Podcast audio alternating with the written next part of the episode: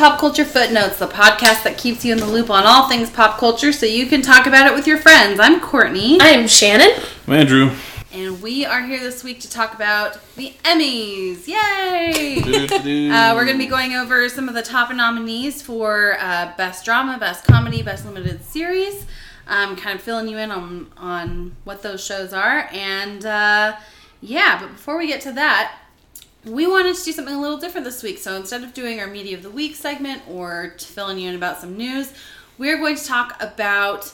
Um, yeah, so it is it, it is the end of August. Summer is wrapping up, so we wanted to talk about what won the summer. So Shannon, what won the summer? um, yeah, the just sun as a, did. Just was as a so way to hot. recap all the things. So I have some nominees because I don't think I can decide, but here's some I'm going to throw out there. Um, Avengers Endgame, which one, which made all the money, at least All in terms of like monetarily, definitely won this summer. Mm-hmm. Um, top movie box office domestically, globally, finally beat Avatar, which thank, Thank the Lord goodness. something beat Avatar. Yeah. um, so for me personally, this is probably the winner just on that fact alone. Yeah. Um, we have. Well, I'll let Andrew mention this other one. I'm going to throw in two that I know no one else will mention.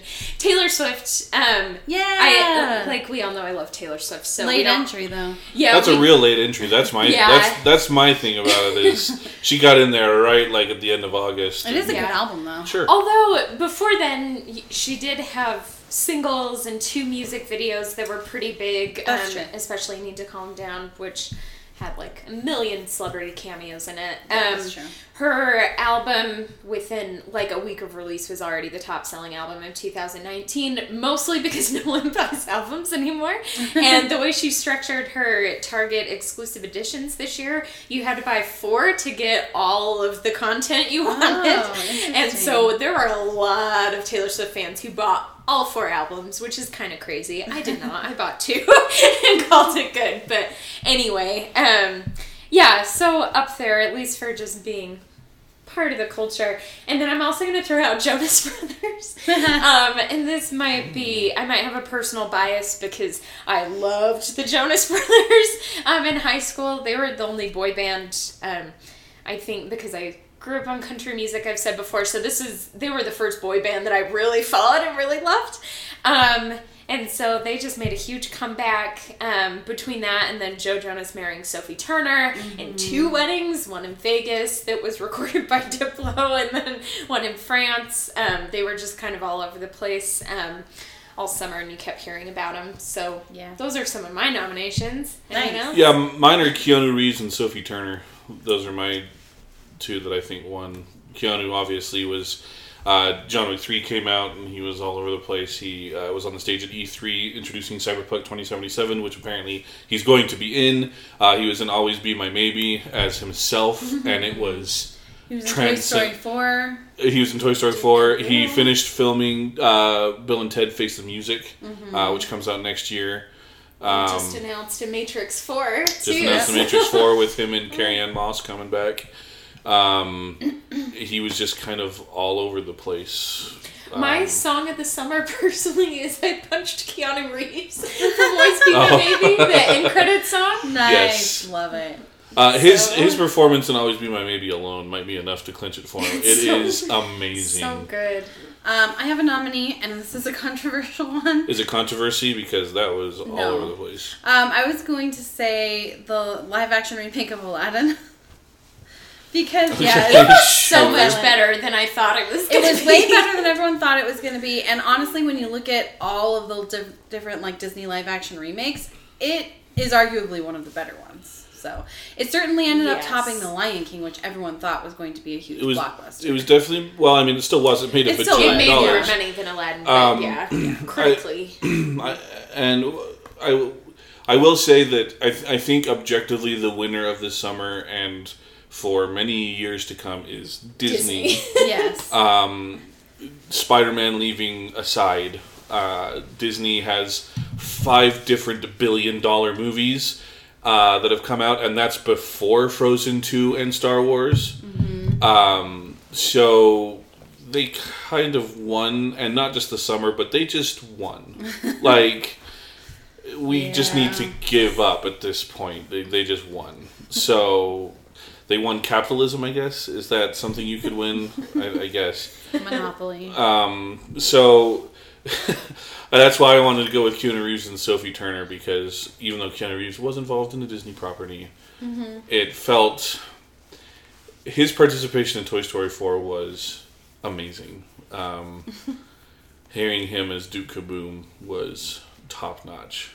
Uh, low key, one of my favorite parts of the movie. So, cool. Also, John Wick ended up number six on the summer box office, It- which it- is kind of crazy for rated R. it was also it was also the first movie that knocked Avengers out of the out of the number one spot. Yeah. so Avengers. I mean, something was going to. I mean, something feel was like going to, but it was, to- but it was, but that's the thing is, it came out It like was the movie that- three weeks after Avengers did. So Avengers had number one for three straight weeks, and then got knocked down by John Wick. Yeah. So even though it wound up making more money, it was like John Wick beat the Avengers and all this kind of stuff. So, Yeah. um, But the, the top five are all Disney, and they're all over three hundred million dollars. It's Yeah. just crazy.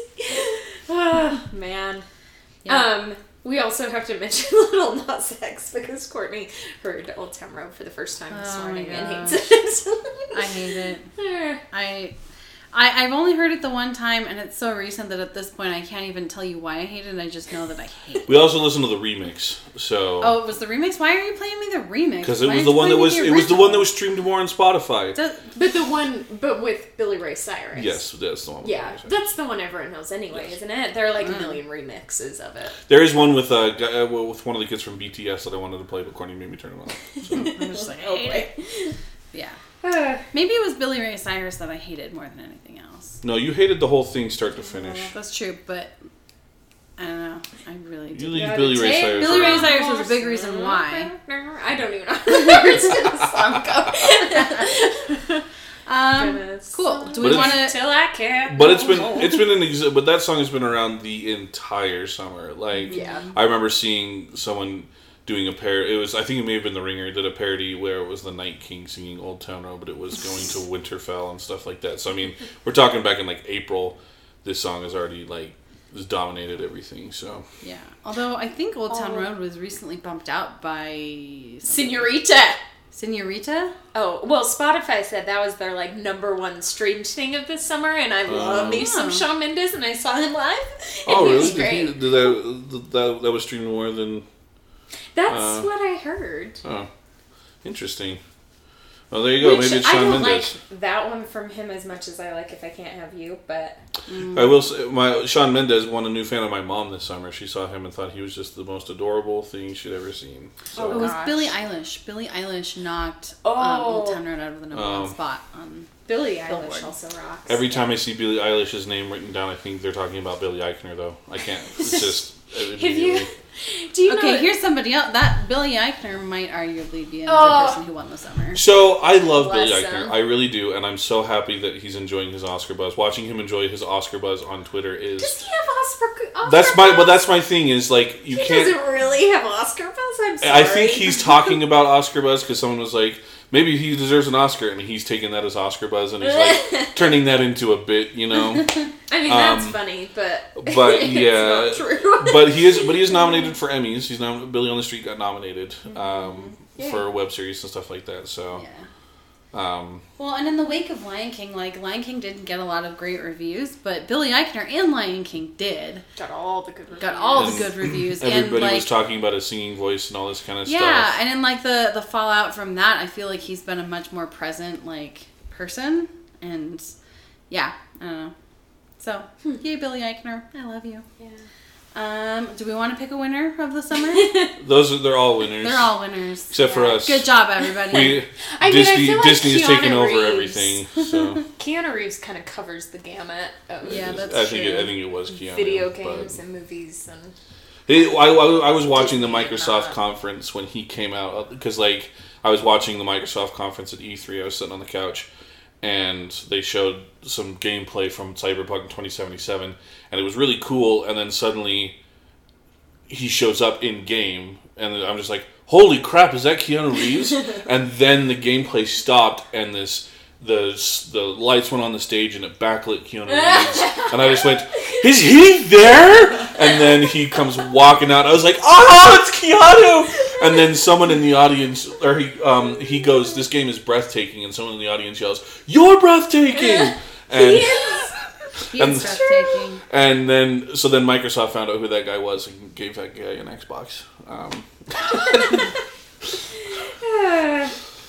I Um, need to shout at at uh, panels more often. See, that's the how problem. Much That's- I love celebrities. that's the problem. It encourages people to do that because that guy got an Xbox for yelling "You're breathtaking" at Because Keanu Reeves. I think so- at the same convention, like people started doing that. And Yeah. it got like out of It control. got out of control. So. yeah. But yeah, seeing him on, that, so- but seeing him show up was just like, so yeah, I I think it's Keanu for me personally. Yeah. Well, cool. So let's talk about some Emmys. Um, so before we get into nom- nominees, do we want to talk at all about like how the Emmys works? We kind of did that on our episode last year. Yeah, check that out. Um, I will say, um, so the Emmys is scheduled for Sunday, September 22nd, if you want to tune in and watch.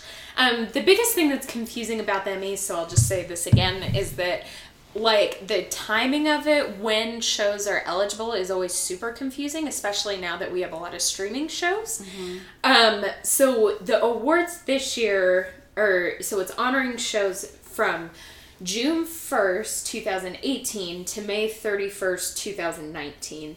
Um, so there are a lot of things on here that I don't know would have. um, for example, I think Glow made it in. Glow's a show I really love, but always airs on Netflix during the summer.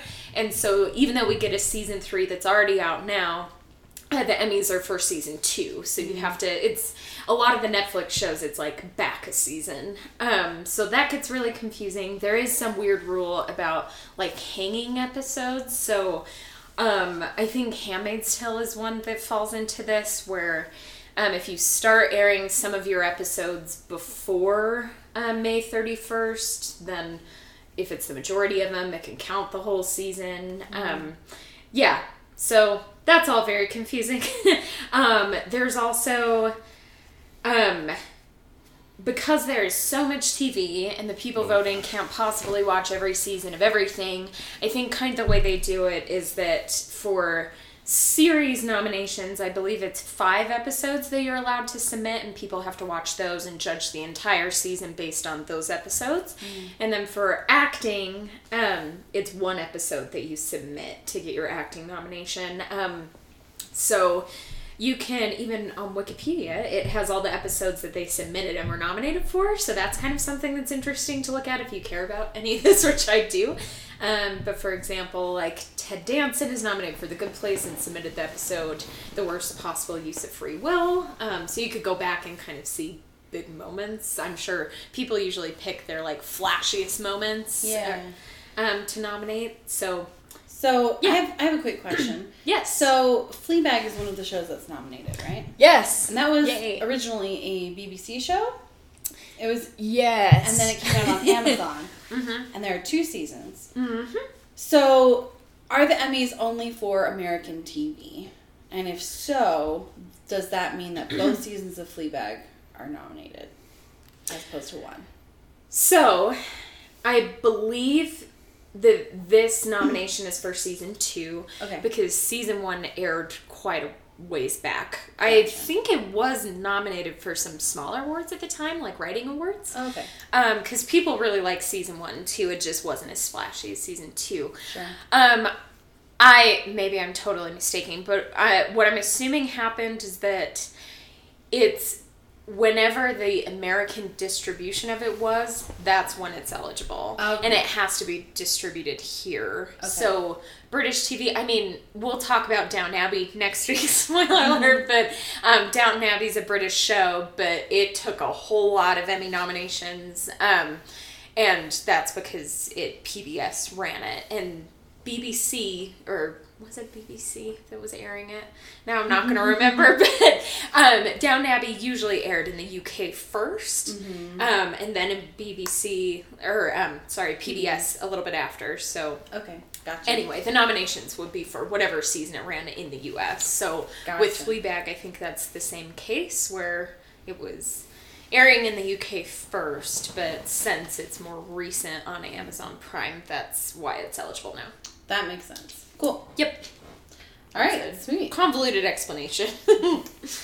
sweet. Um, anything else we want to talk about as far as like rules or anything before we get started? I think that's the basics of it. Um, go listen to last year's Emmy episode, at least the beginning of it. Um, I'll say again because it's always true. The Emmys have this year is actually kind of um, an exception in some ways, but they have a hard time getting past nominating the same shows every time. Um, so it's amazing when we look at these nominations how many newer things kind of snuck into it. So Yeah. keep that in mind. but, Sweet. Yep. Okay, cool. Well, let's get started. So we're gonna go through uh, the nominees for drama, um, comedy, and limited series. Um, so let's get started with drama. So Shannon, tell us about Succession. Yeah. Um, should we read them all first? Sure. So people have the whole list. Mhm. Um, so for extending drama series, we have Better Call Saul, Bodyguard, Game of Thrones, Killing Eve, Ozark, Pose, Succession, and This Is Us. Um, so I'll be talking about Succession, which is on HBO. Um, doing this episode last year was a really good opportunity for me to like watch it have an excuse to watch some things i had never seen and like kept making excuses not to watch because there's way too much tv um, this year's succession is the one i decided i'm gonna jump in and watch all of this. Sounds interesting and i'm so glad i did. This is like a huge surprise. Um, yeah so succession um, is on hbo it's about the roy family. Um, so they're it's this media like conglomerate empire. um, I can't remember the name of it, but um, they own like a bunch of news and entertainment media. Um, and the whole thing is about so you have the head of the family is Logan Roy. Um, in the first episode, we kind of find out that he's starting to get older, and it's just kind of assumed by the whole company and by his children that Kendall Roy, um, his not his eldest son, I think he's the second um, son, is kind of posed to take over for Logan. And in the first episode, he's supposed to step down. Um, but Logan Roy kind of decides at the last second, nah, I think I'm gonna stay the head of this company for at least like five, ten more years. Um, much to the chagrin of Kendall, who, you know, expected to kind of get to take over and not be in his father's shadow.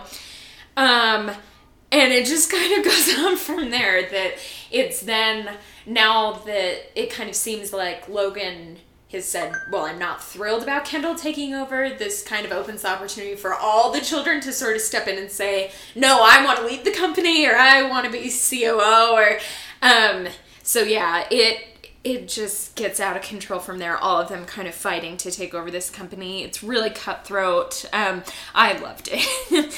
um, Kieran Culkin um, plays.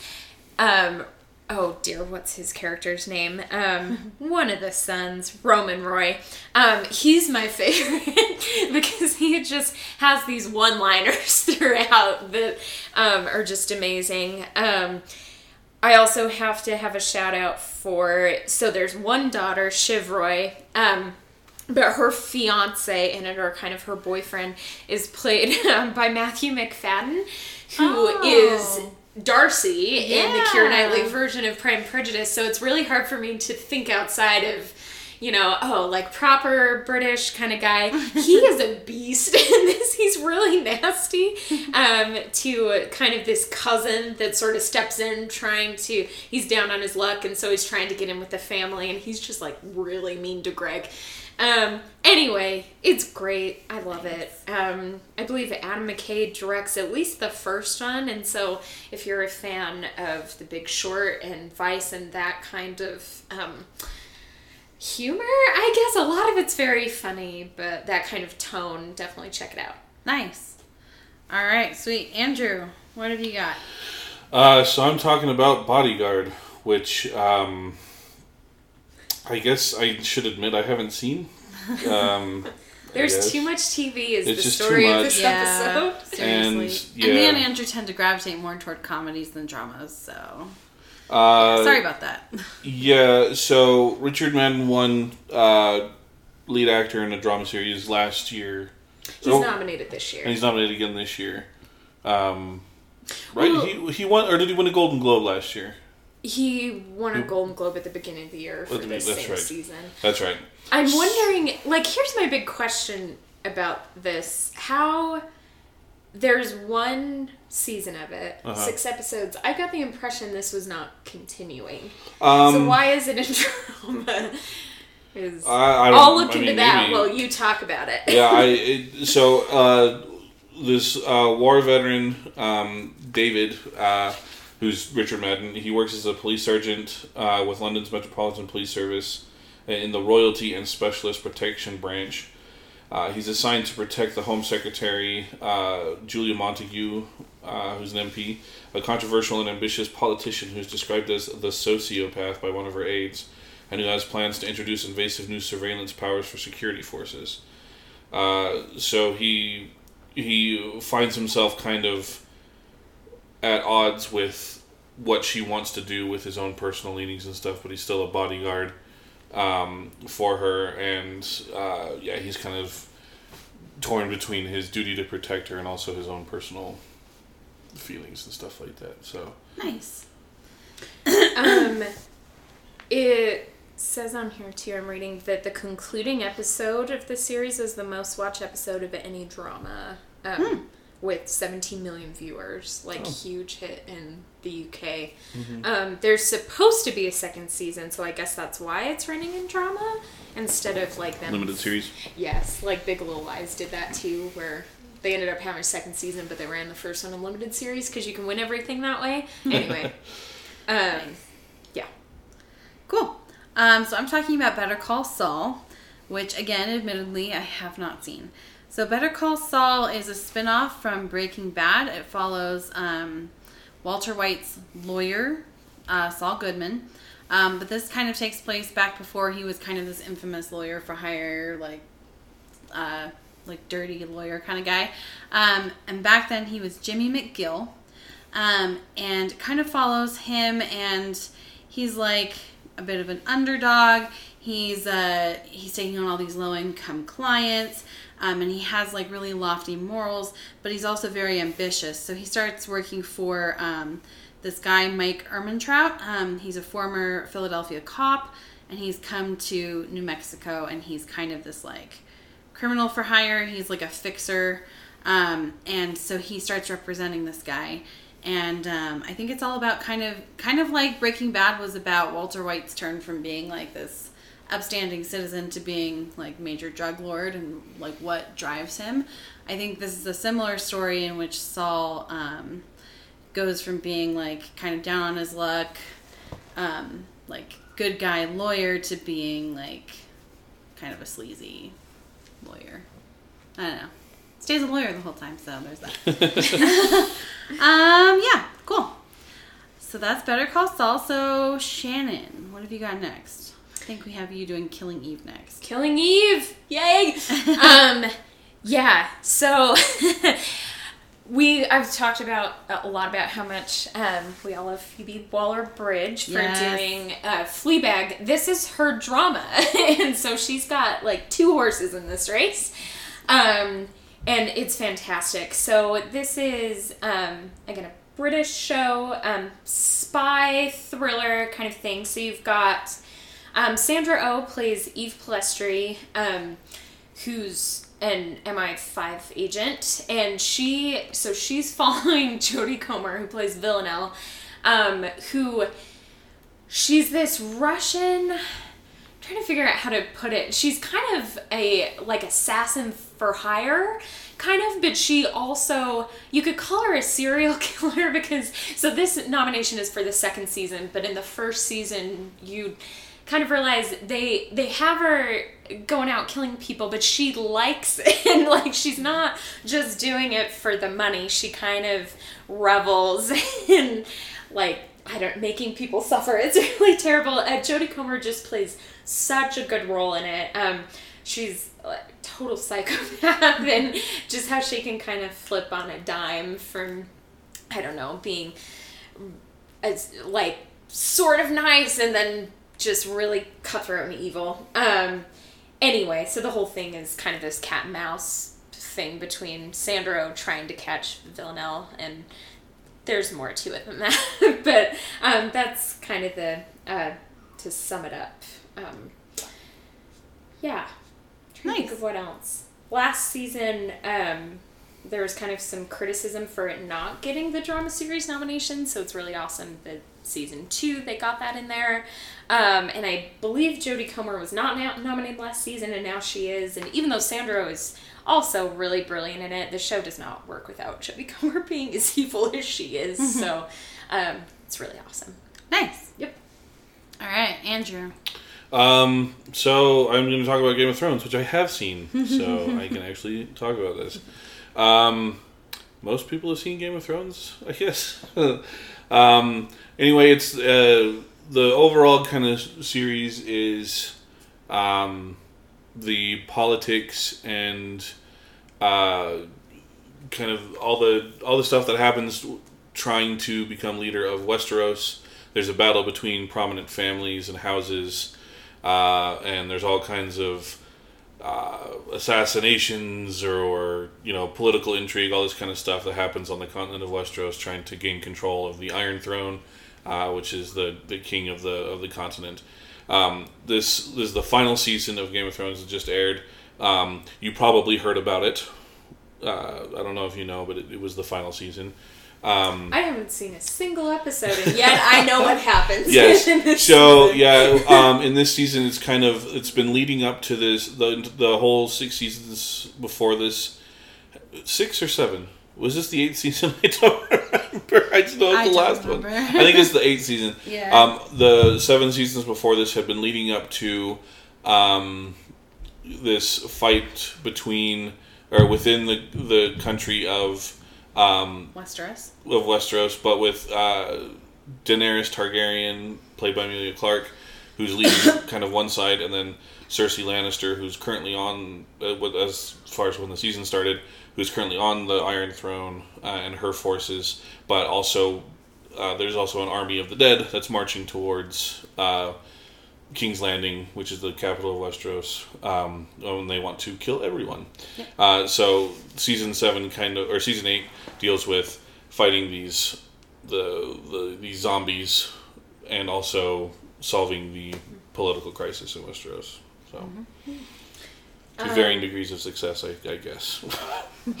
should be noted here that um, Game of Thrones has 32 nominations, which is a record um, for one program in a single season. Um, mm-hmm. Previously, it was 26 nominations. So also held by Game of Thrones, right?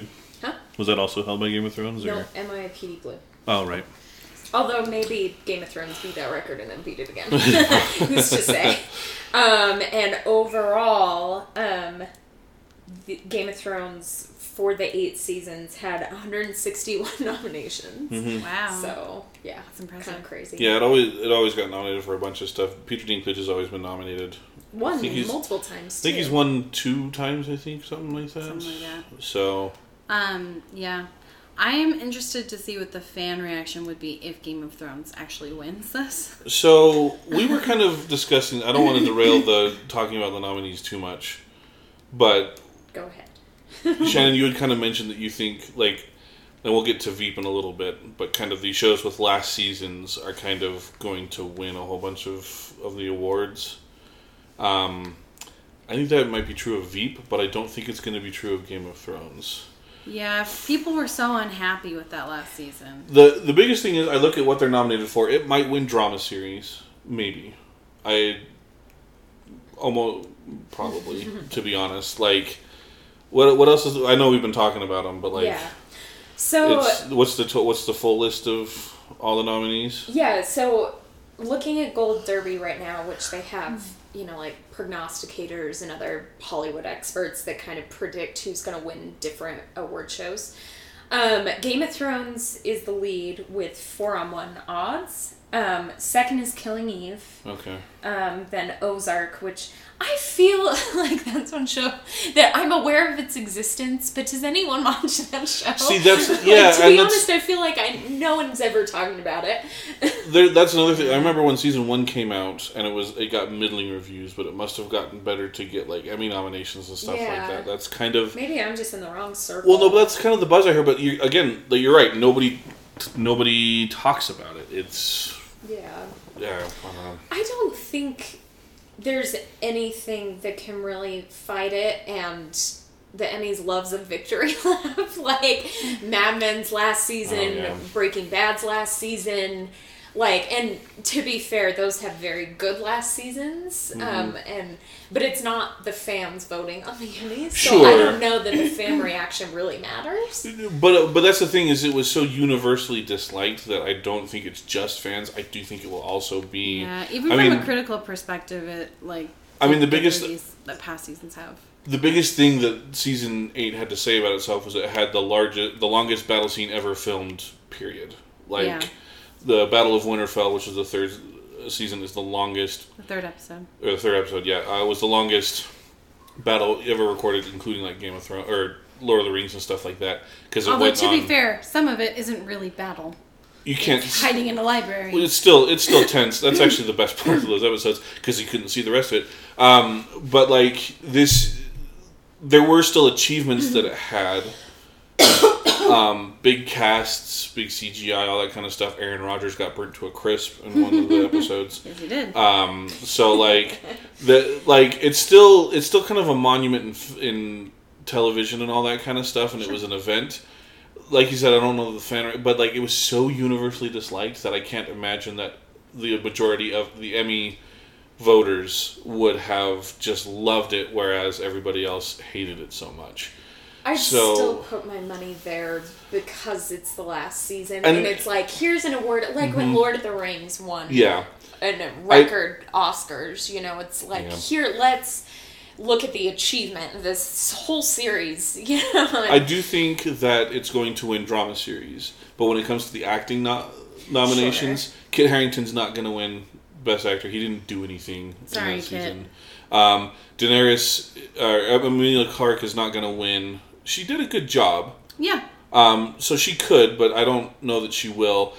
And then the supporting actor are filled up with mostly Game of Thrones actors. so, like the supporting actor in a drama series, I think um, Peter Dinklage is nominated. Nikolai Coster-Waldau is nominated. Um, uh, who else is? The, there's Yeah, also how many. um, Peter Dinklage Pe- again, yeah, Peter Dinklage, Nikolai Coster-Waldau. Um, Gwendoline Christie. yeah, she's actress, and uh, oh, uh, Sophie Turner, and I think Maisie, Williams, Lena Headey. and Lena Headey. So there's like Lena four. Headey also didn't do anything. well, the she didn't have anything to do. Yeah. This People isn't have been campaigning for her to win though for because she hasn't. seasons. She hasn't won, right? I don't think so. I think Peter Dinklage is the only one who has won. See, the thing is, she should I'm have. mistaken. They haven't been good at winning acting awards, so I agree with you that I think they'll get drama, but not necessarily the acting. I didn't know that Lena Headey had won because she certainly Well, probably check. should have won in season five. Is that when she was that when she was at the Sept She of had a Baelor? Walk of she had the Shame. Walk of Shame because that was incredible. Uh, yeah, that was good. I Um, think that was season five, but I'm not sure.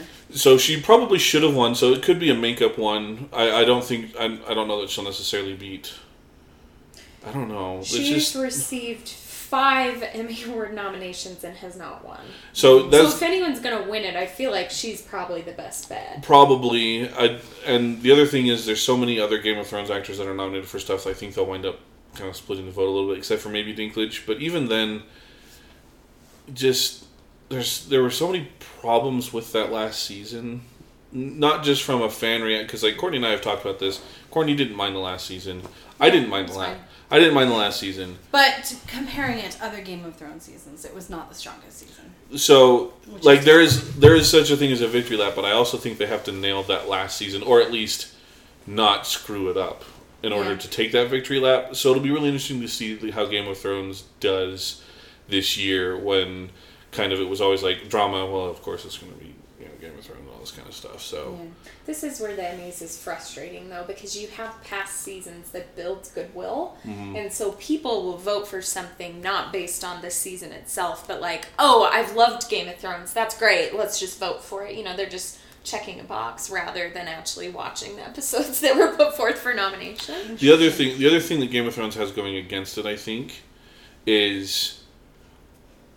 So I don't know if you guys remember that weekend that Avengers Endgame came out. Oh, was also the same weekend that the Battle Battle of Winterfell episode was released on Game of Thrones, and there was this expectation of it to be a bloodbath of our favorite fictional characters, like That whole weekend. that whole weekend was going to be oh my gosh there's going to be so many avengers who die. There's going to be so many people in game of thrones who die. And then avengers endgame actually had the most impactful death of any of, of is- both of them Which was not what we were expecting. which is not what we were expecting and it was a stark who died and not like any of the starks in winterfell Yeah. so like uh, Think about that. um, so yeah, like yeah, there was a very important Stark death, but it wasn't any of the ones that we actually thought was going to happen. So like, I think there's a little bit of if they had killed some more important characters in the Battle of Winterfell, I think it may have felt a little bit more like, oh, they are still Game of Thrones, but they killed people that we all kind of thought were like, oh yeah. Jorah's definitely dying in this Yeah. battle, and you know, Melisandre. Melisandre's definitely dying in this battle and all this kind of stuff. And then we were like, but then you and I were convinced that Pod was going to die. You and I were convinced that Brienne was going to die. Mm-hmm. And then none of them did. And it was like, oh, okay. I mean, that's cool. I'm glad that they didn't. I, I, yeah, I mean, We thought Grey Worm was going to die too. We thought Grey Worm was going to die. Like, we all kind of thought that all this stuff was going to happen. And then it didn't. Yeah. And it was like, oh, okay, all right. Okay, then. I, I guess. Like, I'm happy that they're not dead. But it did kind of it lost the bite of previous Game of Thrones seasons where anybody could die at any given moment and it would shock people. And I think they tried to do the reverse, like you think everyone's going to die, but then they don't, and that's shocking, and it didn't work. Yeah. So But anyway, we're gonna anyway. move on now. um, okay, so I'm talking about Pose. So Pose is set in the 1980s in New York, um, and basically it is a story of. Um, it's kind of showing a ju- juxtaposition of different societal um, classes in 1980s New York. So you have like the downtown literary scene and like the uh, you know like the, the rise of the Trump era of uh, like social class. Um, but most particularly, it follows um, African American and Latino LGBTQ um, com- like members of that community, um, and in particular the um, ballroom dance scene, like kind of this underground ballroom dance scene. So um, it's all about like basically people form houses that are kind of like adopted families. So they're um, they're people who are like drag queens and gay and lesbian and um, people who are like non-conforming to uh, like the binary gender. I'm not doing a good job of explaining. I think you're doing great. um, but anyway, uh, so yeah, it kind of follows like the ballroom dancing where they all kind of compete against each other. Um, season two, which I believe is what's nominated, you can correct me if I'm wrong.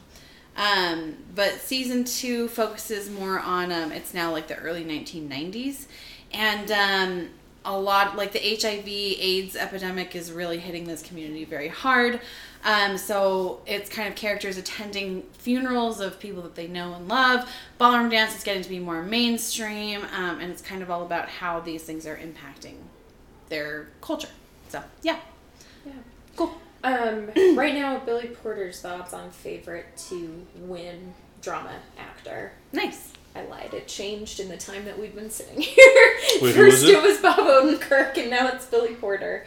Um, oh, Yeah. Interesting. must have been putting a lot of action down on Bob Odenkirk then.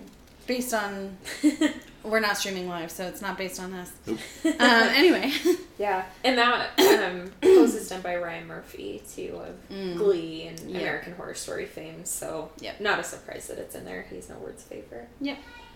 Cool. My Tell time us about, about This Is Us. please. Yay! This Is Us. um, should be noted that of the three awards we're talking about, this is the only broadcast show that is nominated out of comedy series, drama series, and But- limited hmm, series. Wasn't Good Yeah, Place it's crazy. nominated? Oh, oh yes, Oh, yeah, sorry. Okay, I lied. NBC has two, but those are the only two. Hey, NBC going from like laughing stock. What was that like six years ago to now being the only one that's still in the Emmy game? I every year there's like one. It's just with all of the premium like cable things and all the streaming mm-hmm. Whatever. there's there's nothing left for broadcast. Um, yeah, so this is us. Um, it follows the Pearson family. So I mean, spoilers, I guess, if you haven't seen any of the show at all, but um, it kind of jumps timelines. So you have um, Rebecca and Jack Pearson, played by Mandy Moore and Milo Ventimiglia, who um, they have triplets, and so it goes between like them as a young couple, like raising their kids, to these kids now grown up with their own families. You have Kate, um, Randall, and Kevin. Um, so yeah, it. I mean, the big. I'm just gonna spoil the whole thing, so um, be prepared for that. But you learn pretty early on in the show that um, Jack has died um, in the like future time or like present day timeline that we're looking at. Um, so a lot of it is the kids kind of grappling with that, and you kind of figuring out how Jack died. Um, we figured that out in season two, so this nominee nomination is for season three. So now we've uncovered that mystery of what happened to Jack, and instead this season focuses a lot on um, Jack's time in Vietnam. Um, so he was a soldier in Vietnam and kind of impacted him a lot. So Kevin, who is now an actor, um, kind of goes to Vietnam um, with his girlfriend, making a documentary and figuring out um, what happened to his dad there, trying to learn more about him. Um, trying to think of what happens to other kids. There's some drama between Randall and his wife Beth, um, who Randall is my favorite, Jack and Randall, but um, Randall is um, played by Sterling K. Brown and um, just really intelligent. He was the triplet that, so Jack and Rebecca had triplets, but one of them um, died when during childbirth, and Randall, so their black son, they adopted and they kind of discovered him at the hospital um, while they were there delivering the other children. And so um, he's kind of, um, I don't know, the outlier a little bit. So a lot of the shows him grappling with that. Um, and yes, I think that's probably, yeah, the Nice. sum of it. But kind of covers. Oh, and Kate has a baby. So Kate's that triplet storyline is usually so she's quite a bit overweight, and so a lot of it is her and her husband um,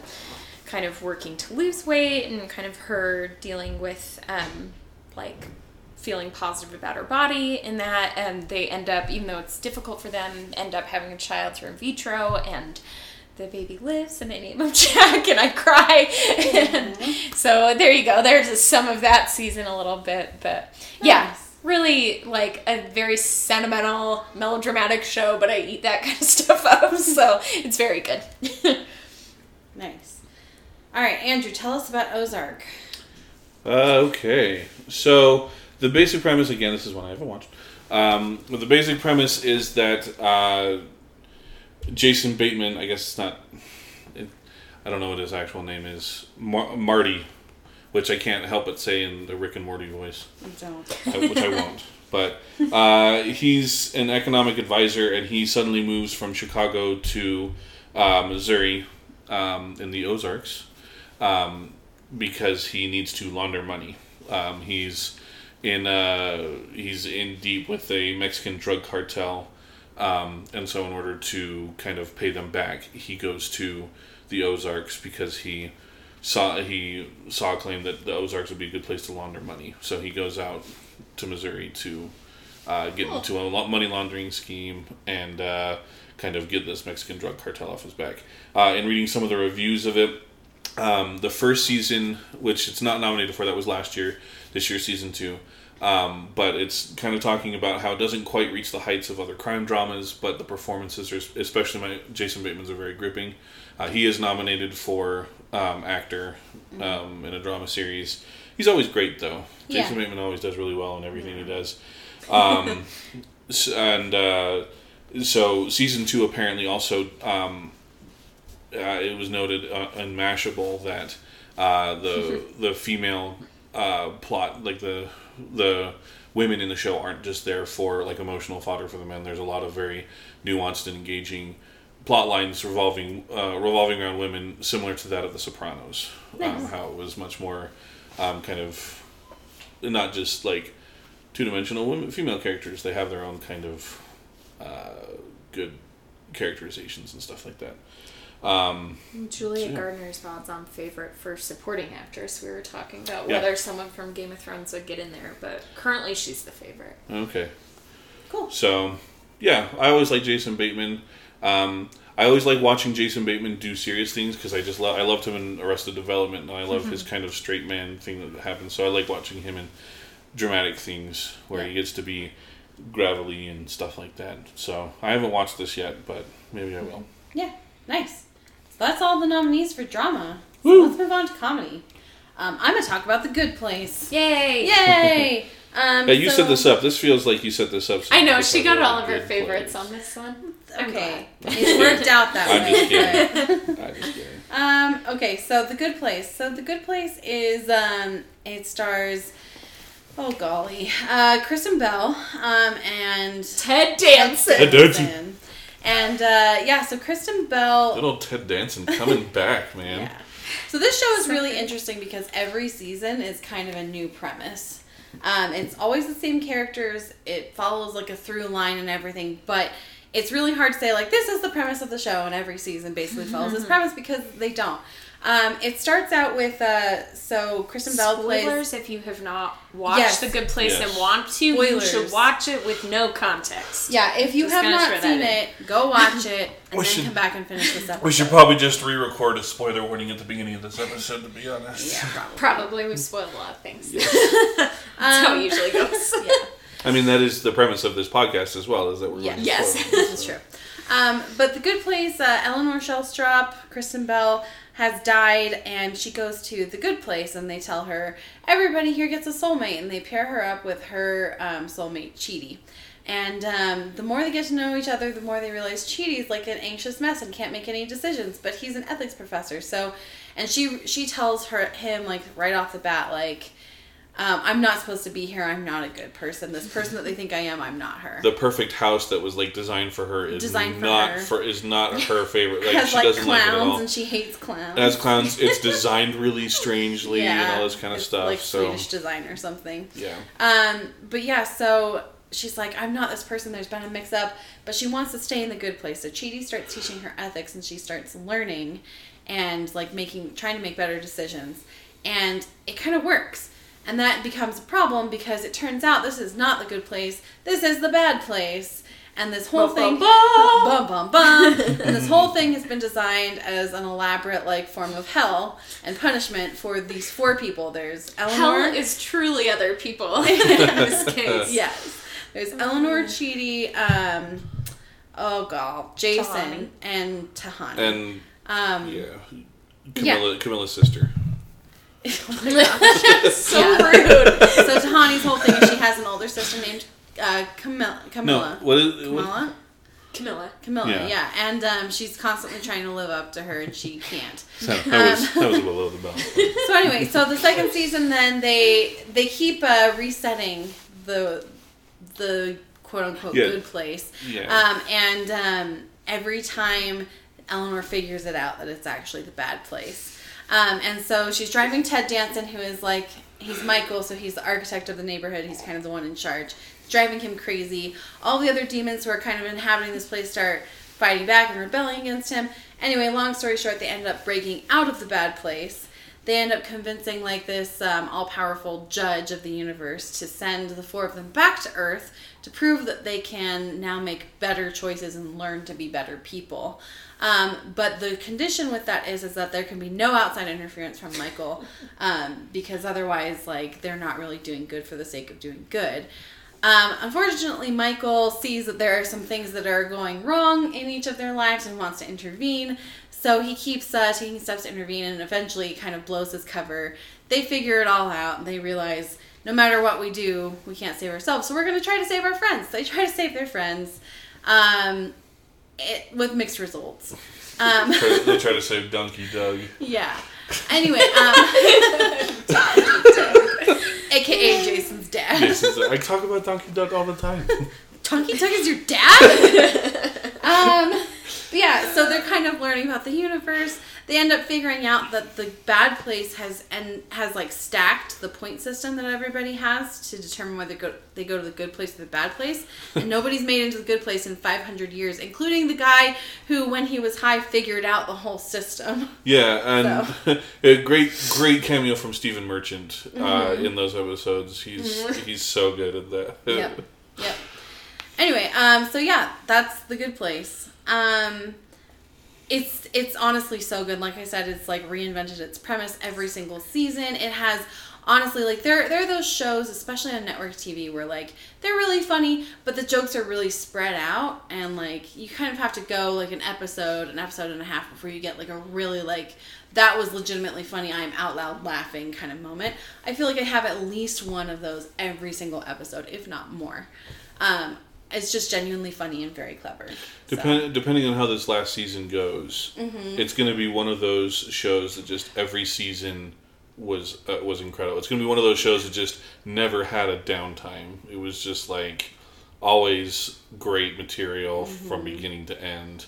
Because I mean, like even like amazing shows are like, oh yeah, but they had that one season that wasn't very good. Like I I rave about Community all the time. I love Community, but they had some down seasons. But this is going to be one of those ones because they they are ending it at season four. Yeah. Um, so this is nominated so- for season three. Right. Season four will come out this fall. And it will likely also be nominated for quite a few Emmys if Yeah, if we'll it see. if it goes well. Last year it didn't will. get nominated at all. Yeah, but that was a huge. Ted- but, except for Ted Danson. But everybody freaked so- out about it. That's why it's nominated this year. Yeah. So with Veep close um, going down, although Barry's really strong, he keeps Yeah. Yeah. We'll stuff, talk so- about it. Let's let's not talk about like our favorites or the odds or anything until the end here. But But that so be, tell us about Barry Shannon. Sorry. Yeah, it, well, I was just gonna say it, Michael sure did uh, Parks and Rec too, and that Yeah. was another one that personally I think that that was good.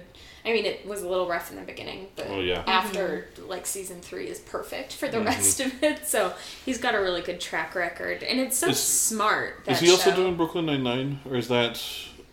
No, that's not him. I don't think Like, that's him. But he's just so smart. Yep. Um, yeah, so Barry. Um, it so this is a show created by Alec Berg and Bill Hader um, of SNL fame. I love Bill Hader, and he's so good in this role. Um, it's really kind of a change in direction for him, I think, um, after what he's done in the past. But so this is a comedy, but it's super dark. Um, I kind of think of it as being like if Breaking Bad had comedic elements in it, I feel like this would be Breaking Bad. Um, or it would end up being Barry. Um, I talked about this because it was nominated for a bunch of Emmys last time. Um, but to kind of explain again, so Barry's a hitman that um, decides so his target in the first couple of episodes of season one is this actor and so in tracking this guy he ends up like running into um, or seeing this acting class that's led by henry winkler who plays um, let me get his name right uh, gene I can't pronounce his last name, so we're going to ignore that part of it. Um, but Henry Winkler's leading this acting class, and Barry kind of decides he wants to be an actor and join the class. Um, but it's him like trying to be an actor, but also being caught with. I mean, he's already deep in this world, and um, so him like trying to get out a little bit. Um, yes, I'm trying to think. The previous season, he kind of where it ended up is that you had one cop that was tracking the death of this actor um, and then ends up figuring out it's Barry. Um, so Barry, even though he has sworn that he will not, um, that he's done with being a hitman, just to be an actor. He started dating another actor in the class. He's like, okay, he uh, killed a bunch of mafia guys, and he's like, okay, I'm done. I'm out after this. Um, the cop finds out it's him. He realizes he's going to be in jail, and so he shoots the t- cop who is dating Gene Henry Winkler. Um, and so that's kind of where you start. You also have, um, oh, I'm trying to think of the different like factions within this, but um, oh, who are they? The Czechoslovakians, isn't it? That um, Barry killed a bunch of them, but NoHo Hank, who he's honestly the best guy in all of this, Yeah. um, ends up befriending the Brazilians. Andrew looks like maybe he knows what I'm talking about, so I'm gonna lean on him.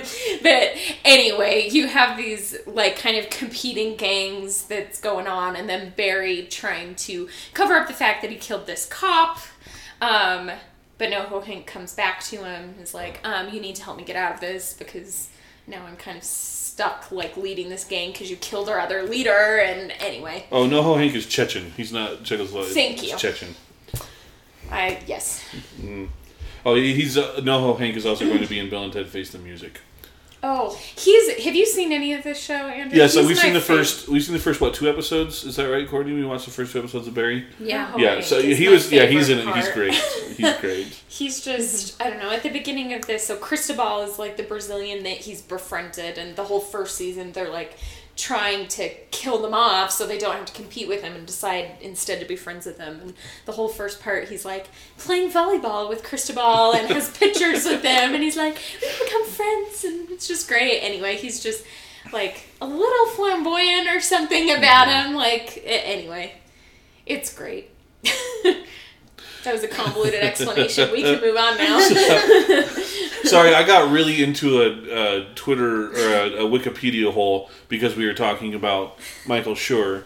Um, yes. who co-created The Office and Parks and Rec. He did co-create uh, Brooklyn Nine Nine, uh, The Good Place. Uh, he's Mose in The Office. Yeah. Uh, I had no idea Oh, that yes. was him. Uh, he was. Mose. Oh, that's so like my favorite thing. yes, um, and he's also on Twitter under the pen name of Ken Tremendous. He did like a fake sports blog. Oh, I And didn't so- know that yes, was him though. Oh, yes. that's funny. Yeah, Ken Tremendous. He's amazing on Twitter. Um, so now that I know that, my life is much more rich and satisfying. Go so back now and watch that episode where Dwight is trying to initiate Ryan. yes. To be a salesperson, and he's like, "You will now face my cousin Mose," and he comes out and he has like fear, Fear written on his sweater. You have to. He has to fight fear, and it's Mose, Mose and he's like, playing like, "Bye, Ryan." and he's playing some like some massive opera music, and he's like, "Could you just get in the coffin, right?" Ugh. oh yeah, it's great. I I didn't realize because I, I saw his picture when I and I was like, he looks like Mose, and I started looking. I'm like, it he was is Mose. Mose. So, So uh, anyhow, back to the Emmys. Yes. Yes. So Andrew, tell us about Um, Russian doll. Russian doll. Uh, Wait, are you doing Russian doll Yep, next? I'm doing Russian doll. I have you doing Veep next. Oh, I'm doing Veep first. Um, so Veep, this is actually one that I've started watching. We're about halfway through ish. Uh, we're on season four, the end of season four right now. Um, so there's a lot of twists and turns. I was kind of looking at some of the Wikipedia summaries for like future episodes and stuff like that. There's some twists and turns, but ultimately, get uh, it started off following the career of. Uh, uh, Vice President Selina Meyer, played by Julia Louise Dreyfus, and her staff, and kind of the challenges and all this kind of stuff of uh, you know a political life and everything. I will say, if you go back and watch the first couple seasons of Veep, um, it's very much in the way that politics used to be. I don't want to get political right now, but politics is much different now. Um, just with the what actually constitutes a scandal now is very different than what it was back then. For as a for instance, one of the things that causes a major scandal in one of the earlier seasons is uh, Selina Meyer sings a song that kind of makes fun of Europe. Uh, as she's about to travel to Europe, but it's like a fundraiser dinner where she kind of just like, oh yeah, the French they have baguettes and stuff, and it's all it's very mild, but like causes this major scandal where like the French won't let her into the country and stuff like this. So I remember watching it and kind of going, I wish that's what scandals were like instead of what we have now. But anyway, not to get political.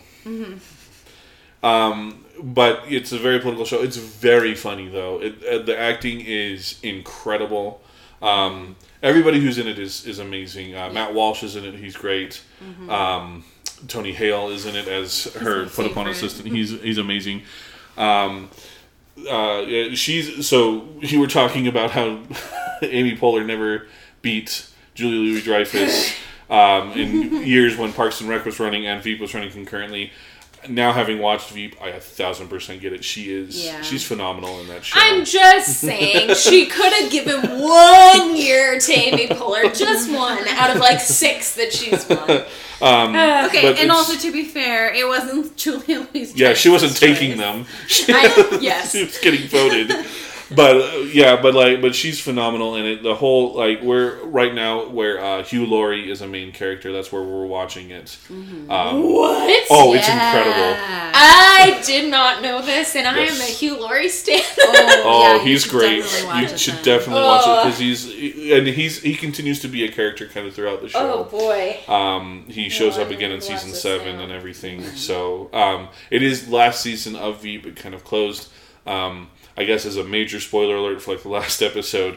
Um, she it's Wait, twenty. do I want to plug my ears? I think I want to plug my ears. it's 24 years in the future. She has died, but at the same, the same day, Tom Hanks dies. So her funeral gets pushed out of the headlines for Tom Hanks's death. Fine, you can unplug your ears now. Honestly, so la la la la la. I was That's really when I close. think I'll actually go back and watch. Um, no, Yeah, you Veep is definitely it's uh, yeah. If you can if you can watch it, it's real. I, I highly recommend going back and watching it because it's really very good. There's some Yeah. great performances in it. Um, yeah, it's uh, it's it's very good. Yep. So Cool. All right, I'm going to talk about Marvelous Mrs. Maisel. Uh, so this one is an Amazon original. It stars, um, oh gosh, dang Rachel it. Brosnahan. Thank you. I cannot remember. I cannot remember actors' names. Today. and she's probably never she's not going to win either. yeah, which is unfortunate. Didn't she win last year? Yeah, so Yeah. Game of Thrones and Veep both had like off seasons where other things got to come in and win for once. Yeah. So yeah. So Marvelous Mrs. Maisel is uh, we kind of talked about it last year, but Marvelous Mrs. Maisel follows. It's set in the 1950s, I believe, 1960s, um, and it follows Mrs. Maisel. Um, gosh dang it, what is Midge. her? Thank you, Midge Maisel. Um, and she is a um, like housewife in New York. Um, her family's very Jewish. They live in the same apartment building as her parents. Very Um, wealthy. They're very like relatively wealthy, yeah. Um, Upper West Side um, money, and um, her husband ends up. He wants to be a stand-up comic. She's trying to support him in that, but he she finds out he's like doing other people's bits and not writing his own original stuff. Um, and he winds up getting really frustrated with various things in his life and leaves her. Um, and so it's all kind of about them dealing with their separation. Um, they have two kids together. Uh, she ends up moving in with her family, and then she um, she gets drunk one night and goes to the comedy club and gets up on the stage and starts just talking, and she kills it. And so. Um, the uh, the the woman who runs the club kind of sees her and decides to become her manager. So the whole show is about her and her quest to become a stand up comic. Um, and season two is really interesting because it goes into a little bit more um, the differences between men and women in the stand up um, community, I guess. Um, like she gets up there and she starts talking about how her friend is having a baby, and somebody like basically gives her the hook and pulls her off stage and says, "You can't talk about that." She goes, "Why? It's just having a baby. Like I'm not even using bad words or being crass. It's just talking about having babies." Um, so yeah, and then in the second season, she ends up. Um, her parents are trying to get her to um, marry, or her mom is trying to get her to marry somebody else. She's resistant to that. She ends up meeting Zachary Levi, who is a, a doctor, and he's honestly like so great. And they end up. And he's so ripped because he was training for Shazam, and so he Yeah. looks really good. But they tried to they, they kind of tried to hide it with like the '50s like super high waisted pants and Uh-huh. like like all that kind of. But you can tell he's just like yeah. I've huge. never really gotten it like a little bit, but now I get it. like, oh boy. Yep.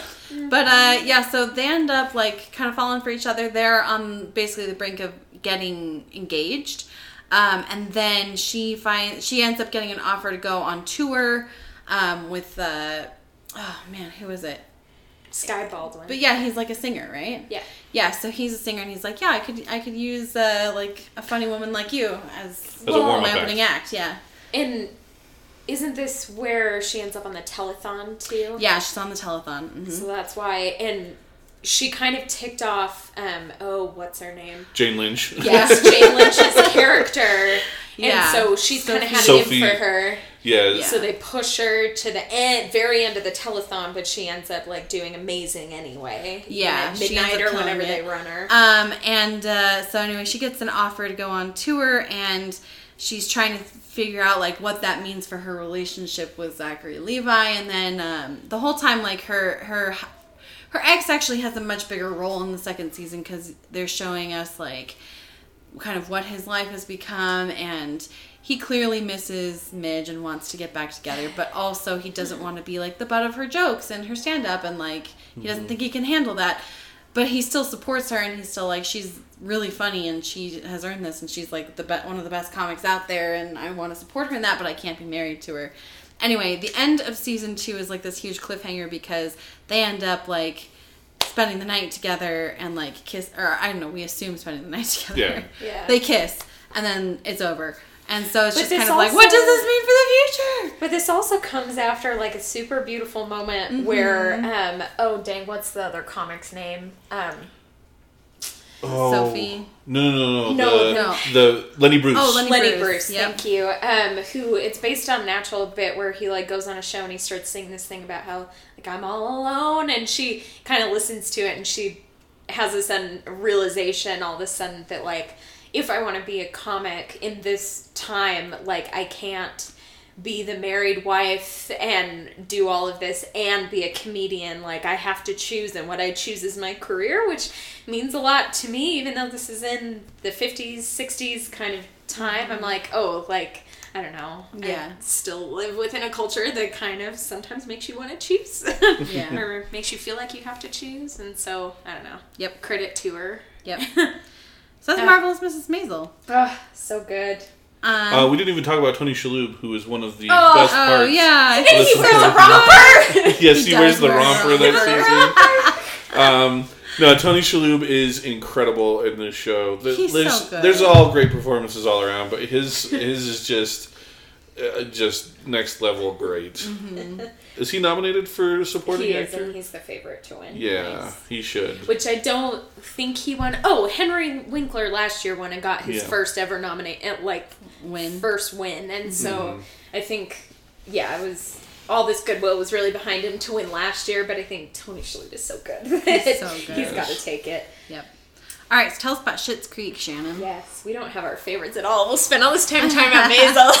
I'm gonna rush through. Yeah, so um Schitt's Creek is a show created by Eugene Levy and um, his son Daniel Levy, who I think Eugene Levy is another one of those like that guy that appears Oh, in a yeah. lot of things. Oh, yeah, for um, sure. He's got like the really thick eyebrows, and if you see him, you've seen him in a bunch of things, I'm sure. Um, but so this is a Canadian show and it's on um oh what is it called Pop TV. So this is like that must be the best thing that ever happened to that channel is now that they're getting some like recognition for um this show. But so it's about the Rose family. So you got Eugene Levy is the father, Johnny, um Catherine O'Hara plays the wife Moira, Moira um and then their children, uh, David and Alexis. So they're really wealthy. Um, from now that I'm looking at the synopsis, it's he's a video store magnate, which I did not catch like actually watching the show. But and Moira is um, used to be a soap opera actress, and so she's like. Uh, Catherine O'Hara is so funny in this show because she's really over the top, like really playing it up. Um, but so this family um, loses their fortune, and the only asset they have left is this small town called Schitt's Creek, which um, they bought for David as a joke because of the name. Um, and so that's the only thing they have left and so they're forced to relocate there and it's this really like podunk little town it's named after the mayor is roland Schitt and his wife jocelyn and so spelled not like Sure. the swear but s-c-h-i-t-t but um anyway so they relocate there. They're living in this really rundown hotel with these like adjacent rooms. So the kids are in one room, the parents are in one room. Um, they've held on to very few things, but like Moira has all these wigs, and so she has like a collection of wigs in the motel. And um, I don't know, the whole thing is really just them trying to get by and trying to figure out how to get some of their fortune back or how to sell this town so that they can take the money and go back to living their extravagant lifestyle. Um, it's just full of ridiculous jokes um, and it's really funny. Like, for example, the welcome sign in the town looks like um, a sex act, um, but it's and so they're trying to sell the town, right? So they're trying to like clean this up, and they're like, "Oh, we need to change this," and they I guess whatever it is, it's like this woman bending down to get a pail of water or something, and this man directly behind her. So it looks like something bad, but the people in the town don't get what's wrong with it. And they're like, well, they wouldn't do anything. That's a brother and sister up there. So they change the sign to say, don't worry, it's his sister. and so it looks even worse. So anyway, you have a whole bunch of like oh hijinks like that. I just looked it up. That's hilarious. Yeah. so look it up so I don't have to explain it on this clean podcast. Um, but yeah, you have a bunch of things like that. Um, That's amazing. And it's Chris Elliott who plays the mayor of the town. And, oh, it is. I love yes. Chris Elliott. I've loved him in like How I Met Your Mother and you know a bunch of other things he's been in. So he was in uh, Groundhog Day as the cameraman. Uh, which I, I love that too. He's kind of perfect for being this like redneck oh, mayor. Sure. so it's um it's nominated for let's see its fifth season, um but it recently landed on Netflix all of it. So if you want to go back and watch, like do so. That's mm-hmm. it. Really became more popular when okay. I went to Netflix, as do a lot of things. So yep. All right, so now I'm talking about Russian. Now doll. you're talking yeah. about Russian doll. okay, so uh, it's this uh, follows this woman named Nadia who's at a, a birthday party in New York City, um, and she winds up dead at the end of the night. But she somehow wakes up and finds herself alive that same morning. Um, so she's kind of caught in this loop where she dies at the end of the night and then comes back uh, that morning, and she kind of has to figure some stuff out from there. I haven't seen it again. I guess that's going to be the rest of these. So Veep was the extent of my knowledge, and the re- the other ones that I talk about, I'm not. I'm not. Um, so apparently, it's very good. Um, Amy Poehler is a uh, uh, creator, writer, and director, um, and it's on Netflix. Um, so yeah. And Natasha Lyonne, also creator yes. and the lead actress, She's is nominated. Actress, yes. This is one I really should watch because I love a time loop. Yes. This, I'm also confused though. I guess this is intending on coming back too. Yes. This is the other one. Like having not watched it, I'm like, oh really? It seemed like a one and done kind of thing just from seeing the trailers and stuff. But... I think there were some cliffhangers because it's like she's trying to figure some stuff out, and I think she finds other people who are also caught in similar loops. Oh, interesting. And so then they're trying to figure it all out. I think hmm. is how that kind of looking hmm. at some of the summaries and stuff like that. So. Kind of interesting. Mm-hmm. Cool. All right, well, let's move on. I'm going to talk about the last nominee, which is Fleabag. Uh, I feel like we've talked about Fleabag a decent amount on the show already. Because it's because it's so great. um, but yeah, Fleabag is um, it follows. Okay, so the character actually doesn't have like a name. She goes by Fleabag, I think, but I don't also don't remember anybody ever calling her that. No, but like in the credits. But yeah, in the credits, she's Fleabag. Um, but it's Phoebe Waller Bridge as the lead actress. Um, so basically, it follows her story. She feels guilt because she inadvertently caused the death of her best friend by sleeping with her best friend's boyfriend, um, which caused her best friend to um, try to hurt herself and get herself in the hospital so that the boyfriend would come back, um, but ends up getting killed instead. Um, so she feels guilt about that. The first season is her kind of grappling, and she's also running a, a cafe that's struggling. She's trying to get a, a gerbil themed cafe. A gerbil themed cafe. or no, guinea pig. Guinea sorry. pig. Yes, thank you. Uh, guinea pig themed cafe. Um, so she made this promise to her best friend that she was like not gonna let anything happen to the cafe. So she's like doing everything she can to make it work, but it's not going very well. Um, she's sleeping with lots of different men who aren't good for her because she um I don't know, she's just uh that's kind of her coping mechanism. But it's not a very healthy decision. Um and then she's got so her sister, her mo- her mother also passed away. Um, her sister is, I think, older than her, um, but you, they you can kind of see that they have like they care very deeply about each other, but they're not particularly close either. It's really a very strange relationship. Um, meanwhile, their father has started dating slash living with um, their godmother, and um, Who so- not she just called the godmother? I think so. godmother. But uh, yeah, so she is played by Olivia Colman, Ugh. um, and yes, and her her so her godmother does not really like her.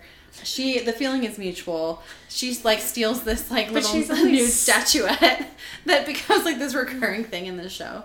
But she's always like the way she talks. She tries to seem so nice to Yeah. cover the fact that she doesn't like her. I don't know. It's so it's so Uh, great, like all of these sneaky little like ways Yeah, that she's digging it. She's so awful. yeah, Phoebe Waller Bridge.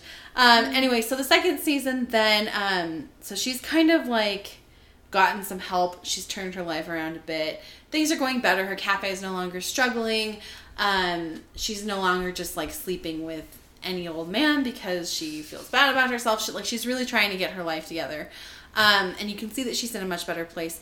But she hasn't spoken with her family in a year um, because so in the first season, her sister's husband makes a move and like kisses her, and then she ends up telling her sister. The husband then tells the sister like, "No, she kissed me. It wasn't the other way around." So her sister isn't talking to her. Um, in the second season, we get back together with them and we find out that the sister is, has been trying to get pregnant. She has a miscarriage, um, but she doesn't want to go to the hospital, and so, but she's so Fleabag's trying to get her to go to the hospital. So they go back out to where the rest of the family is, and she goes, "I have to go to the hospital. She has to take me." And they're like, "Why?" And she's like, "I'm having a miscarriage," and so everybody thinks it's her miscarriage. Um, meanwhile, Andrew Scott We get plays. introduced to Hot Priest. Yeah, Hot priest. this is what's important. Andrew Scott is the priest who's going to marry um, Godmother and her father, and um, he's like a cool priest, and so they kind of bond. Who swears and drinks Who swears and smokes. and smokes. I'm not like a Um, regular priest. I'm a cool priest. yeah. But he is also very Catholic. So anyway, so she kind of is like she has a thing for him, but also like he's a priest. So she's kind of hanging around and trying to get to know him better, and they become friends, and that you can tell there's like a growing attraction between them. Um, anyway, so the whole the whole episode is just about her kind of resolving some relationships in her family. Um, and it honestly ends in such a great place. Her father and stepmother get married, um, and even though like we don't like the stepmother, it's clear that like her father's very happy. Um, and then her sister ends up leaving her husband, and um, for her, for, what's the guy's name? Claire, because her name is Claire, and right for Claire. and she she leaves her husband for a man named Claire. Even after she gets a terrible haircut, Claire Yeah. still likes her. Claire still Oh. thinks she's beautiful. It's great. Oh. Um, she and the priest end up sleeping together, and then he says, like, I'm not, I can't give up, like, God. Being a priest. Yeah.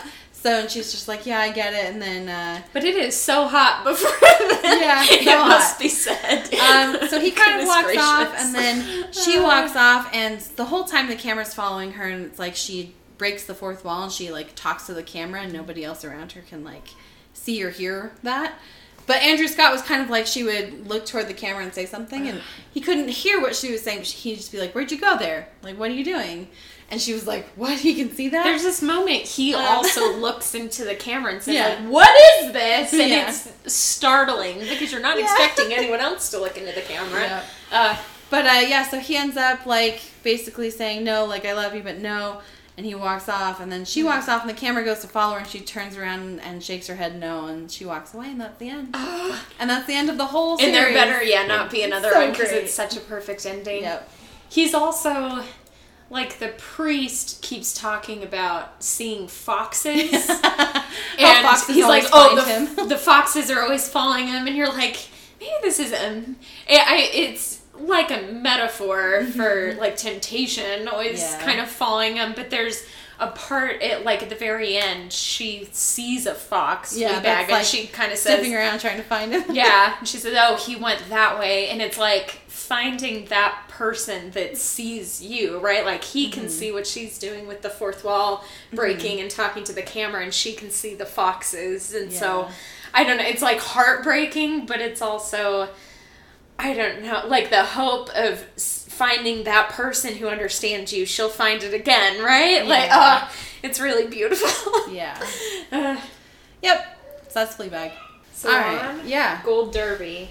Veep, The Marvelous Mrs. Maisel, and Fleabag all have 11 on 2 odds. Oh. So which do you... I think it's definitely those three. Veep being like an argument for the victory lap. It's won a bunch Hmm. Yeah. before. It's, it's last season. Marvelous Mrs. Maisel won last year and won just about everything last year, including acting and writing and directing. Um, and then Fleabag, pretty much unanimously critically acclaimed, and one of the best shows that's come around in a long time. Mm-hmm. Yes. I would say I really hope it's Fleabag. I hope so too, But I don't think it's gonna be. Probably it's probably not. gonna be Veep. Yeah. Um, I know, I know it's won a couple times and all this kind of stuff, um, but it is one of those, like you said, it's kind of a victory lap type of thing. It is Yeah. really good, um, and they really, I haven't, we haven't seen it yet, obviously, but apparently they adapted really well for kind of the post-Trump political humor. Um, kind of thing that has happened. Like it's so like I, I was talking about it when I was talking about my um, the recap of the show. Very much of like a you know it, it premiered in 2012, so it's all very much like kind of politics as they were back then, and all this kind of stuff. And so it's like, well, how do you even how do you even make fun of it anymore? Yeah. And they have uh, all the stuff I've read is like, oh, they found a way to really kind of uh, uh, one up everything that's that's happening. So Nice. I, if I had to guess, I think it's probably going to be Veep. Yeah, I would put my money there too, but I really hope Yeah. it's Fleabag. yeah, for Just sure. because we're not, that's final season of Fleabag too, right? We're we're not getting another one of those. I Yep. think. It's not That's quite true. the victory lap because it was only two seasons, Right. it, Like, But, I'm just the absolute it's- perfection of So six episodes is just wild. yeah. Um, do you want to do limited series quickly? Let's do limited series real quickly. Um, so Shannon, tell us about Chernobyl. It's about Chernobyl. there you go. done. I just Nice. finished Yes. this this morning. It's really incredible, like amazing, but also for obvious reasons, like very difficult to watch. Um, Yeah. I mean, the whole point of it, it kind of goes through how the Chernobyl disaster happened, but like everything r- the Soviet Union did wrong and how their lies and their hubris and their need to like keep their country looking good is what caused Chernobyl, but then also what like prevented them from stopping it as early as they should have, so that mm. thousands of people died. But I mean, you also have it's Jared Harris plays the main character in it, and like I what he sacrificed a lot to make sure millions of people didn't die. And um, emily watson plays a scientist who was based on like a bunch of scientists around this time that um, kind of goes to the people who um, like caused the disaster were there in the control room when it happened and is just really committed to finding out the truth even though you have the KGB kind of watching their every move and wanting to make sure they don't say anything bad about the Soviet Union but she kind of pushes Jared Harris to like tell the truth. And the fact is that like a similar accident kind of happened before on a similar scale. Soviet union covered it up and so they didn't realize that the reactor could explode. And had they just not lied about it, it the damage would have been a lot less than it was. Um, so yeah it's and you know it on one hand it's like wow the soviet union was terrible back then but then also like think of all of the things that we're like not 100% truthful about in this country and things we're covering up when if we could tell the truth about it and be honest like how much less damage we would be doing to the earth and yeah so really hard watch. Amazing makeup on the people who i mean what the nuclear um, like what that power does to the people their bodies basically disintegrate and it's really difficult to look at but like Yeah. kudos to the people who did the makeup and effects on this show um, yeah i just bawled Yeah. for the entire thing basically Yeah. um, but yes Nice. Andrew, tell us about when they see us. Uh, so that is a Netflix series about the Central Park Five. So going from uh, nuclear disasters to racism, which is real fun. Yeah. Um, but it's all about of these are hard hard sit aren't I they know. So this is uh, about the Central Park Five. When in, it's a based on a true story. In 1989, there was a jogger that was assaulted and raped in Central Park, and the these five uh, black kids, young young. Well, I think one of them might be Hispanic. I can't remember. Or some of them are Hispanic. Anyway, uh, minor, these five minorities who came to be labeled the Central Park Five, charged and convicted in 1989, but then DNA evidence exonerated them in 2002. Um, and then they very recently in 2014 there was a settlement reached, and so this series spans that whole uh, amount of time from 1989 to 2014. Nice. Uh, so it kind of kind of yes, uh, very yes, For, um, with a lot of uh, really great uh, with a really great cast. Um, the young cast is very good, but also Felicity Huffman, Michael K. Williams, John Leguizamo, and Blair Underwood are in it as well. So very, very star or very talented cast. Nice. Um, so I'm talking about Fosse slash Verdon. Um, so this is telling the story of Bob Fosse and Gwen Verdon. So Bob Fosse, this is a true story. Bob Fosse was um, just like a groundbreaking choreographer, especially in the Broadway scene. Gwen Verdon was a dancer um, in pretty much all of his productions. Um, but basically, kind of, they were also um, like in a relationship. So it tells the story about their creative and romantic partnership and like their contributions to um, to American culture, especially Broadway culture. Um, yeah, it's uh like as you would imagine, there are lots of ups and downs. Kelli Barrett plays Liza Minnelli in this. Uh, the, the cast is actually really good. So Lin Sam, Manuel Miranda is in it. Sam Lin Manuel Miranda is in produced it. Uh, Sam Oh. Sam Rockwell is also so he plays Bob Fosse. Michelle Williams plays Gwen Verdon. Uh, Norbert Leo Boots Butts. Uh, he is uh, he's in one of the episodes, at least one of the episodes, um, as Paddy Chayefsky, He was a playwright. Um, he's Bob Fosse's friend. Norbert Leo uh, Butts Butts. I, I'm sorry, I don't know. Um, but he played. He was the original Fiyero in Wicked. So Oh. that's how I know him. Um, Margaret Qualley is Ann Reinking, so she's an actress slash dancer. Um, I believe So they're both. Once Upon a Time in Hollywood. Yeah, I know that she at least is nominated. I don't know if Norbert is, but um, also some other notable things we talked about: Lin Manuel Miranda, who's in it. Um, Paul Reiser is in it. Uh, Santino Fontana is actually in it. Did you know and with all those things, and then you have Michelle Williams singing Chicago, like one of my favorite Mm-hmm. musicals. The fact I haven't watched this shit is kind of bizarre. Yep. But yeah. Uh, so yeah, it just kind of tells the story of uh, of them as a couple and the ups and downs in their relationship and in their careers and uh, their contributions, which were numerous. So yeah. yay.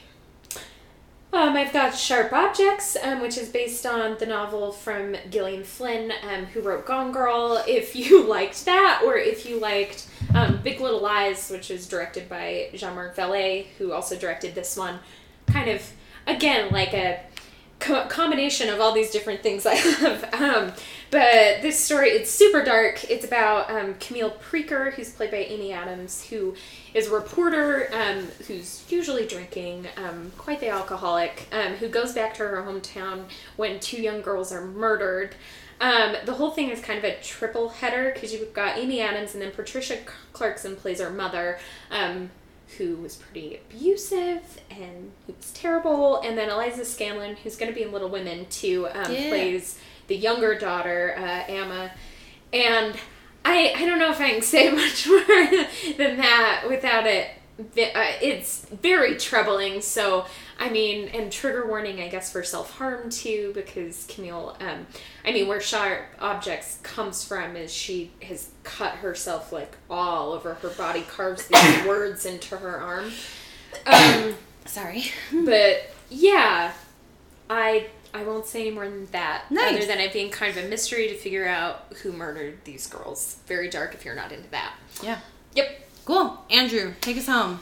Oh, my last one? Yep. Escape at Dannemora, which is based on the 2015 Clinton Correctional Facility escape. So it's based on a true story. Uh, it stars Benicio del Toro, Patricia Arquette, Paul Dano, Bonnie Hunt, um, and Eric Lang. Lange? I, I don't know how to pronounce his last name. Um, directed by Ben Stiller. Um, but it is about um, uh, a prison escape. Um, it prompted a massive manhunt for the two convicted murderers who were aided in their escape by a married female prison employee with whom uh, both became sexually entangled. Both of the prisoners who escaped. So, Wow. um, I've heard Patricia Arquette is she's so wo- good she's in it. won everything she's Yeah. been nominated for, basically. Which is kind of a bummer because Amy Adams is. Mm, this might be her best role in Sharp Objects. She is so good, but Mm-hmm. I can't argue with Patty Arquette either. She's really great. Uh, Nice. Yes. Um, so, Oh. sorry, Benicio del Toro and Paul Dano play the two escape uh, convicts. So, Chernobyl should win. Done. There we go. All right. Sweet.